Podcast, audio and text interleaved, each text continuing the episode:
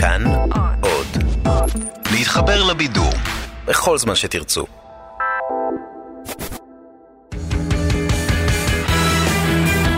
פעם בשבוע, עם תום אהרון, המונולוג המרכזי. הנושא המרכזי שלנו לערב הוא מדיניות הגרעין הישראלית. ואני לא מדבר על המדיניות שקובעת שאם יש קבוק בתוך השקית של הגרעינים השחורים, בני בגין מקבל אותו כי הוא הלך להביא. אני מדבר על המדיניות של ישראל בנוגע לפרויקט הגרעין שיש לה או אין לה. ובגלל שהגרעין הישראלי הוא סוד, אני יודע שיש לכם עכשיו חשש שאני הולך לדבר על דברים שאסור לדבר עליהם. אז קודם כל, אני רוצה לראות את קצין המודיעין האיראני שמבסס את ההערכות שלו על התוכנית שלי. המפקד הישראלי מפתחים פצצת אטום, אני משוכנע בזה, כן. איך אני יודע? נכון גב האומה. זוכר את התימני? אז יש לו תוכנית עכשיו, בערוץ אחד. כן, כן. אתה מבין? מכספי המיסים שלך, כן. בקיצור, הוא אמר שלישראלים יש גרעין. תודיע למנהיג העליון. וחוץ מזה, בלי קשר, החברה הישראלית משוסעת לגמרי, זה הזמן לתקוף. כן, ראיתי את זה בסברים רענן, הם פשוט לא מסתדרים אחד עם השני. לא מסתדרים. הם גם גמורים כלכלית, דביר כל כך רזה. ובכל זאת, זה היה החיקוי הפרסי שלי. ובכל זאת, אני רוצה להבטיח לכם שכל מה שאני הולך להגיד פה הערב מתבסס אך ורק על דברים שפורסמו בישראל בעבר. עכשיו, מדיניות העמימות של ישראל הייתה קיימת מאז ומתמיד, ואנחנו כל כך רגילים אליה, שאנחנו לוקחים אותה כמובן מאליו. אבל יש קולות, גם של אנשים מאוד רציניים, שקוראים לבחון את המדיניות הזו. כל נושא העמימות, העמימות יכולה, ככל שהיא קיימת, יכולה להתפזר רק על ידי אחד משני דברים. או הצהרה של ראש ממשלה מכהן שיש לישראל נשק גרעיני, או ניסוי גרעיני. כל השאר, לא משנה אם זה רונן ברגמן, לא, או יצא, או, או כל, כל השאר לא מפזר את העמימות, כי העולם יודע שיש לישראל נשק גרעיני, זה הסוד הכי לא סודי בהיסטוריה של הסודות. אני לא יודע. אני זהיר, בוא נהיה זהירים, אני לא יודע. אה, זה, זה לא נקרא להיות זהיר, זה נקרא לשקר לעצמך, זה בסדר. אבל אם אתה עומד באמצע הכביש ובאה מכונית, הדבר הזהיר לעשות לא יהיה לצעוק, אולי אין מכונית, אני לא יודע, אולי אין מכונית, בוא נהיה זהירים. וזה העניין בכל הדיון על מדיניות העמימות הגרעינית. הוא מתקיים בגדול בין גישה שמבקשת לנקוט באקסטרה זהירות, לבין גישה שמבקשת לנקוט בזהירות סבירה. אבל אף אחד לא טוען נגד זהירות. אף אחד לא חושב שצריך לפרסם את זה במאקו גברים, ברשימת עשר פצצות יותר לוהטות מהפצצה הגרעינית שאנחנו מוכנים להודות לראשונה שישראל מחזיקה. לא.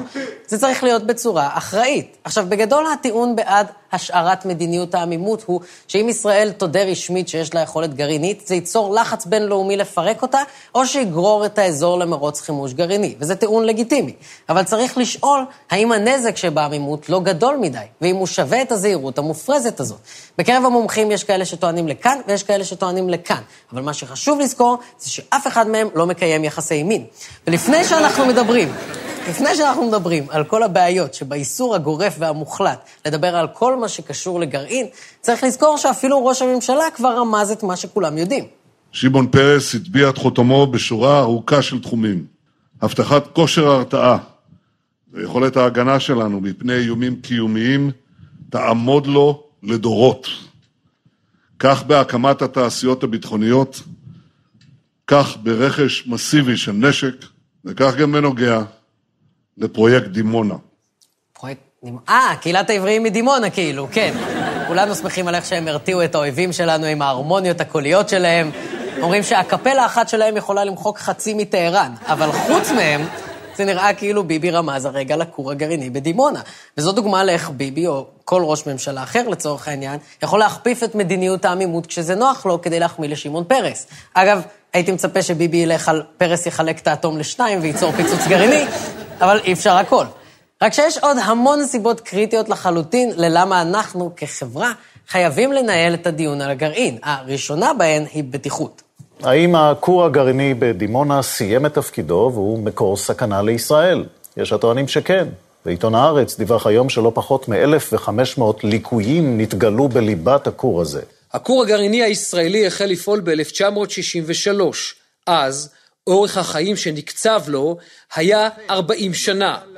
13 שנים אחרי שאמור היה לסיים את חייו, ממשיך הכור הגרעיני לפעול. רגע, רגע, רגע, רגע, רגע. אתם מנסים להגיד פה ששמעון פרס בנה מתקן שהמשיך לרוץ שנים אחרי שכולם היו בטוחים שהוא כבר גמור לגמרי? שמעון פרס, בטוח? הוא בנה כור גרעיני ששנים אחרי, שכבר כולם חשבו שסיים את תפקידו, אנשים לא הבינו באיזה אנרגיות הוא עדיין פועל. תכף תגידו לי, תכף תגידו לי שהמבנה שאישר אהוד אולמרט הוא מושחת ומוזר, והיום אי אפשר להסתכל עליו בלי לשאול את עצמך, מה חשבנו לעצמנו? עד לאן זה מגיע? מה זה? 500, 1,500 ליקויים התגלו בליבת הכור בדימונה. אתם מבינים מה זה אומר? כי אני לא, אין לי שמץ של מושג. לא יודע, 1,500 זה הרבה ליקויים בליבה של כור, זה קצת, מאיפה אני יודע? בגדול, אם אי אפשר לתקן את הכור על ידי לחיצה על הכפתור source בשלט, זה הרבה מעל היכולות שלי. אבל הייתי שמח לדעת איזה ליקויים קיימים בליבת כור גרעיני שנמצא ליד דימונה, כדי שאני ושאר האזרחים נוכל ללחוץ על הממשלה לתקן את זה. רק שאף אחד לא יספר לי, כי אסור לדבר על הכור הגרעיני ליד דימונה. וזה נהיה עוד יותר מטורף כשהממשלה בעצמה מזהירה את תושבי דימונה בלי לספר להם ממה. ב-2004 הייתה דימונה לפחות שלוש פעמים תחת איום גרעיני. בפעם הראשונה, ביוני אותה שנה, מחליט שר הביטחון דאז שאול מופז, לאחר התייעצות עם הוועדה לאנרגיה אטומית, לחלק לתושבי דימונה כדורי לוגול. התפקיד היחידי שיש לכדורי לוגול הוא להקטין את הנזק הבריאותי לחשיפה רדיואקטיבית מסיבית. פיקוד העורף חילק כדורי לוגול מבלי להסביר לתושבי דימונה ולזוג הרוקחים המקסים הזה למה. טוב, ברור למה הם לא סיפרו על רוקחים, הם רוקחים. מערכת הביטחון לא סומכת על רוקחים, כי היא יוצאת מנקודת הנחה שהם בכל שלב יכולים להפוך לערבים. אבל לשאר תושבי דימונה, זה מטורף. כמה הייתם נלחצים אם מישהו מהצבא היה בא אליכם הביתה, נותן לכם כדור, אומר, זה בשבילך, לא משנה למה. הייתי שמח להסביר לך אבל אני לא מחמיא לשמעון פרס כרגע, ולכן זה מידע מסווג. אם למישהו יש משהו טוב להגיד על שמעון פרס, זה הזמן, האנשים הטובים האלה צריכים לדעת נגד מה הם מתגוננים. והנקודה היא שבמדינת ישראל יש סדר מסוים לאיך שדברים בדרך כלל קורים. שלב ראשון, הממשלה עושה שכונה. שלב שני, התושבים נפגעים. שלב שלישי, התקשורת מדווחת על זה. שלב רביעי, התושבים מוחים.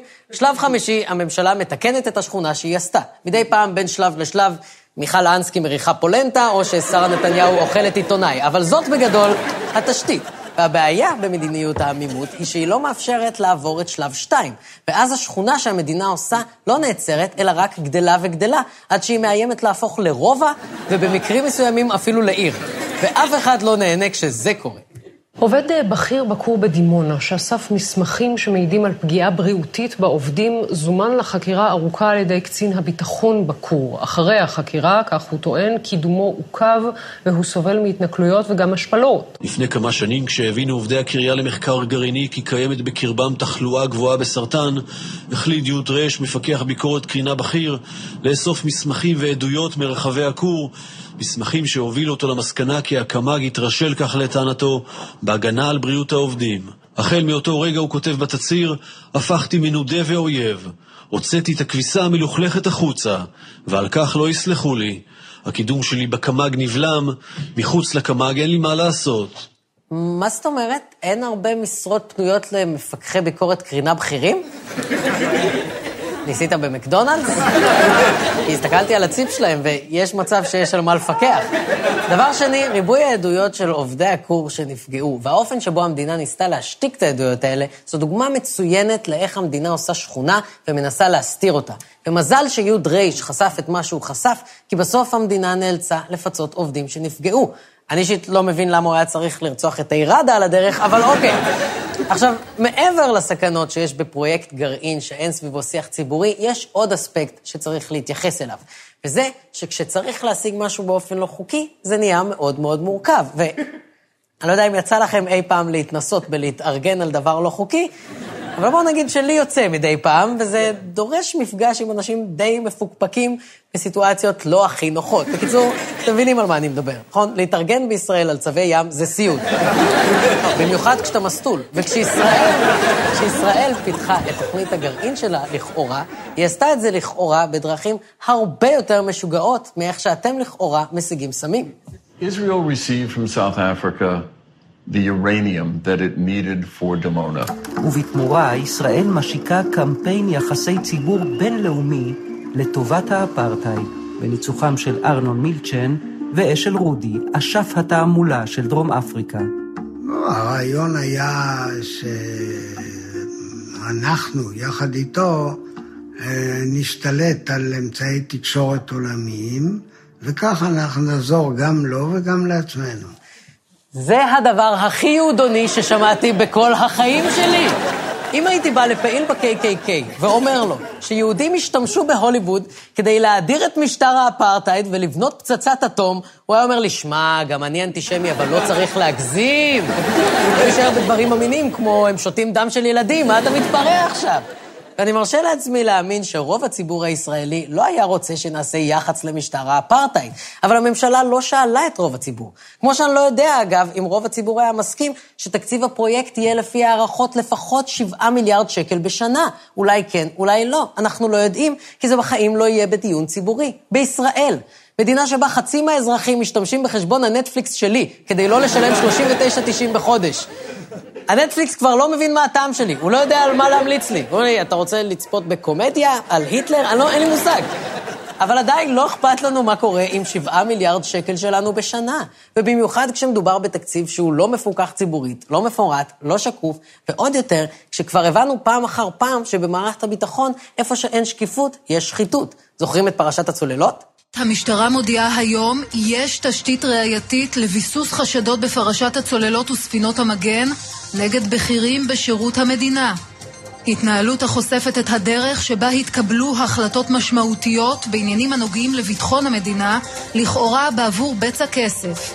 מקורביו של ראש הממשלה, עורך הדין דוד שמרון ודוד שרן, מפקד חיל הים לשעבר, האלוף אליעזר צ'ייני מרום, המשנה לראש המל"ל לשעבר, תת-אלוף במילואים אבריאל בר יוסף, השר לשעבר, מודי זנדברג, ותת-אלוף במילואים שייקה ברוש. כן, קודם כל, אולי היינו צריכים לחשוד כשצ'ייני ניסה לשלם לחשפניות עם סיכות ביטחון שהוא גנב מצה"ל.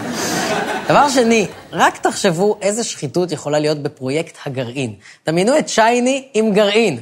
השילוב של אורניום זרחני ואולטרה סגון של מועדון חשפנות צריך להדיר שינה מעיני כל אזרח. וגם העמימות הגרעינית צריכה. כי בסוף זה העניין עם עמימות. אנחנו בוחרים להשאיר את האחריות אצל המערכת כדי לא להכריע בעצמנו בסוגיות מורכבות, ועושים את זה תחת הצדקה שזה סוד ואנחנו לא מבינים בזה. רק שזה כבר מזמן לא באמת סוד. כולם יודעים. ביום שישראל תגיד לעולם שהיא גרעינית, בעולם יגידו, כן, אנחנו יודעים, נשמה, וינסו לשדך לנו את הבן של חברה שלהם, פקיסטן, שהוא גם כמונו. ולאזרחי ישראל מגיע להחליט אם הגרעין שלנו מפוקח מספיק, כמה הוא עולה, אם אנחנו בכלל רוצים שיהיה לנו אותו, ואת כל השאלות האלה בדמוקרטיה אנחנו חייבים לשאול את עצמנו. אלא אם כן אנחנו כבר לא דמוקרטיה, ואז סבבה. אז בואו נבקש מהיהודים בהוליווד לספר לעולם שאנחנו כן. זהו, אנחנו סיימנו. תודה רבה לכם, לילה טוב. פעם בשבוע, עם תום אהרון, כל חמישי ב-10 בלילה, בכאן 11 בטלוויזיה.